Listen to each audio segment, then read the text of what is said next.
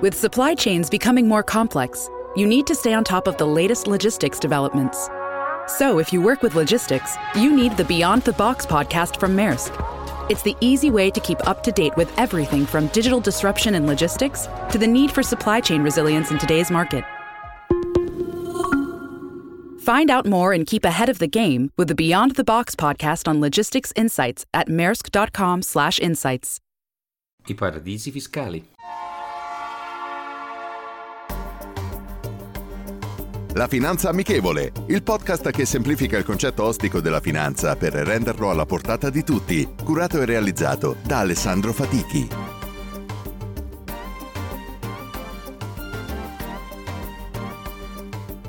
Benvenuti ad un nuovo episodio della Finanza Amichevole.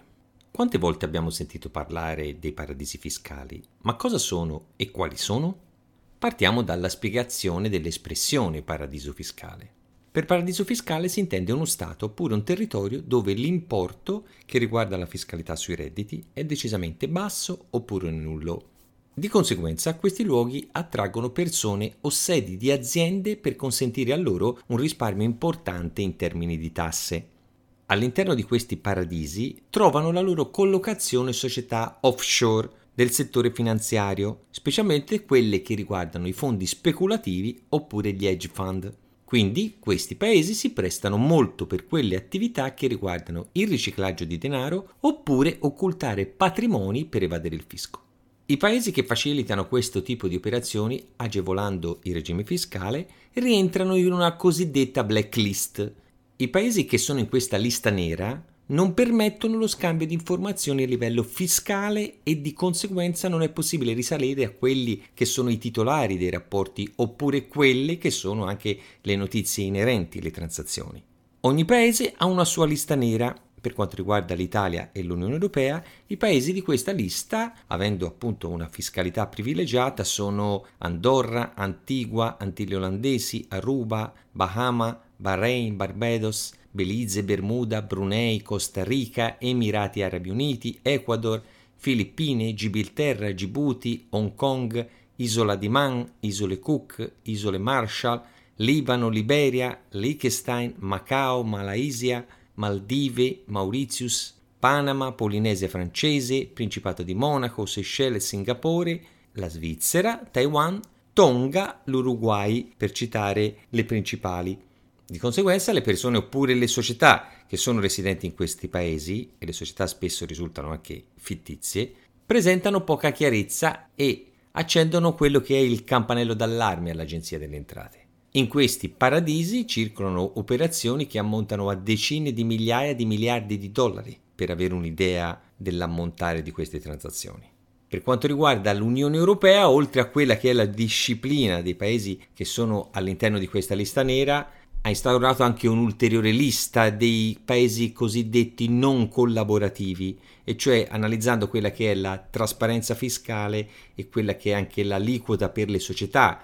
Da questa analisi emergono le seguenti giurisdizioni, che sono la Samoa americane, Guam, Samoa, Trinidad e Tobago, Isole Vergini americane, Barbados, Emirati Arabi, le Isole Marshall, Aruba, Belize, Bermuda, Figi, Oman, esistono anche i paesi presenti in una whitelist, cioè quei paesi che collaborano nello scambio di informazioni che quindi hanno regimi fiscali per così dire trasparenti, cioè chiari.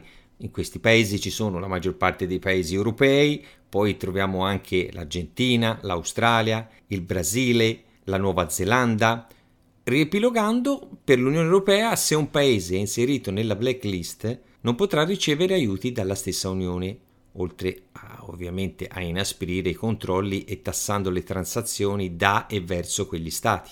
Questi controlli saranno sempre più stringenti per poter limitare il più possibile le operazioni irregolari e poco trasparenti, come lotta ovviamente contro l'evasione fiscale. La citazione di oggi è la seguente. Pensavo che se mi fossi reincarnato avrei voluto tornare come presidente o papa, oppure invece vorrei tornare come mercato delle obbligazioni, si può far paura a tutti. James Carville.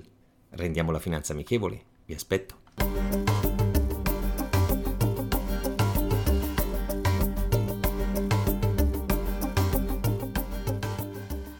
And notte. Piove da ore. Non c'è corrente elettrica. Niente linea telefonica. Tu sei lì, mentre centinaia di persone gridano aiuto. E l'acqua continua a salire. Io sono Marco Cortesi. Io sono Mara Moschini. E insieme vi porteremo nel vivo di uno dei più gravi disastri climatici mai avvenuti nel nostro paese. Questo è Fango. Ascoltalo ora su tutte le piattaforme di podcast.